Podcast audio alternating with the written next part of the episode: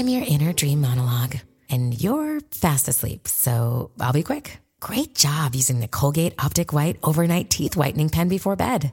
When used as directed, it gives you a visibly whiter smile in just seven days. So while I fly and talk to animals, you're removing teeth stains with ease.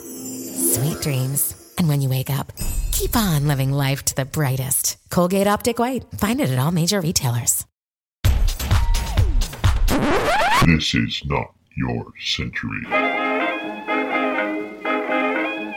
This is Not Your Century, where we celebrate the news and the news media of centuries gone by.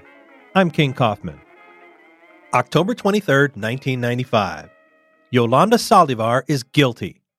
It took a jury less than three hours of deliberation to convict her of murder in a shooting in a motel room in Corpus Christi, Texas, seven months earlier. Her victim? Selena Quintanilla Perez. Selena, the 23 year old queen of Tejano music. Saldivar was a registered nurse who lived in San Antonio.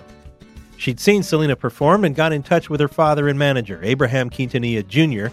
She asked if she could start a fan club. In 1991, he agreed, and she eventually became president of the club, which had more than 1,500 members. And she became a friend of the family. She was put in charge of Selena Etc., that was a clothing boutique with outlets in Corpus Christi and San Antonio.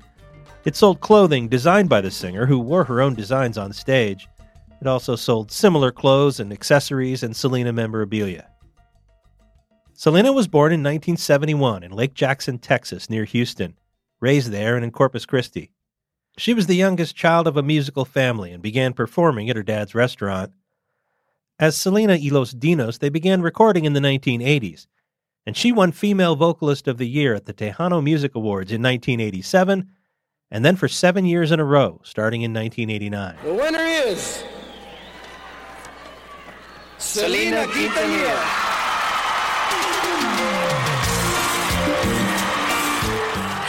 This is so cool. Um, I'd like to thank every one of you, también a todo el público de México que están aquí con nosotros visitando. Gracias por acompañarnos esta noche. Thank you all. Thank you, San Antonio. Gracias. Though she sang in Spanish, her native language was English. She recorded her first album when she was 13, and she had to learn the words phonetically.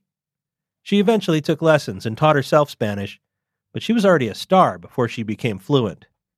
There's a famous moment when she was on the talk show Cristina and she said the wrong word for the number 14. Cristina made gentle fun of her Tex Mex Spanish. Si es un 16, lo ponen que es un 14. Un 14. 14, perdón. 14. Así se habla. Así, ese, ese es Tex Mex. Tex Mex 14. Selena broke through to a wide audience in 1992 with her album Entre a mi mundo and its hit single, Como la Flor. In 1994, her album Amor Prohibido brought Tejano music to the American mainstream.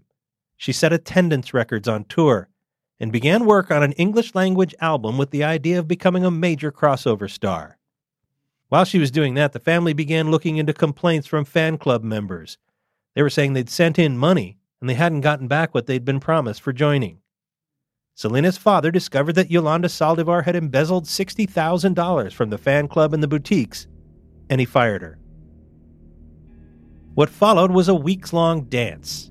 Saldivar offered various explanations for the missing funds, and she set up meetings with Selena to hand over receipts and bank records that she said would prove her innocence.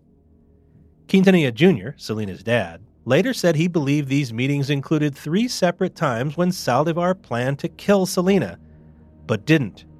Once because the meeting didn't happen, once because Selena said something that made Saldivar reconsider, and once because fans had gotten wind of Selena's location and mobbed her, so there were too many potential witnesses.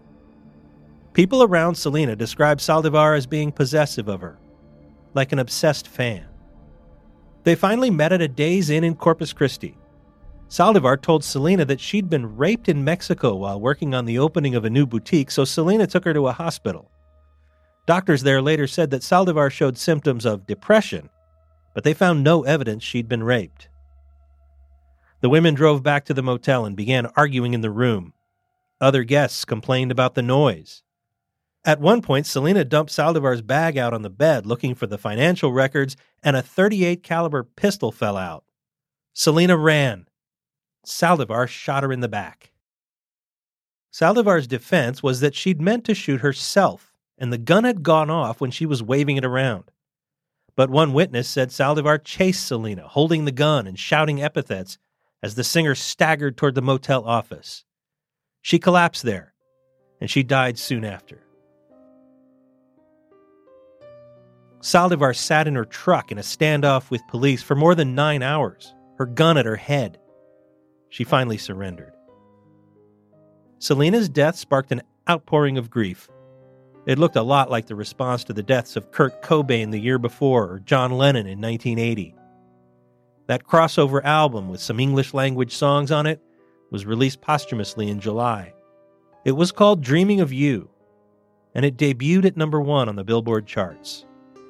In 1997, Jennifer Lopez starred in the biopic Selena. That role made her a star, almost exactly the kind of star Selena was on her way to becoming. This has been Not Your Century, a production of the San Francisco Chronicle. Audrey Cooper, editor in chief. Get great journalism today at sfchronicle.com. I'm King Kaufman. Talk to me on Twitter at king underscore Kaufman. We now return you to your century.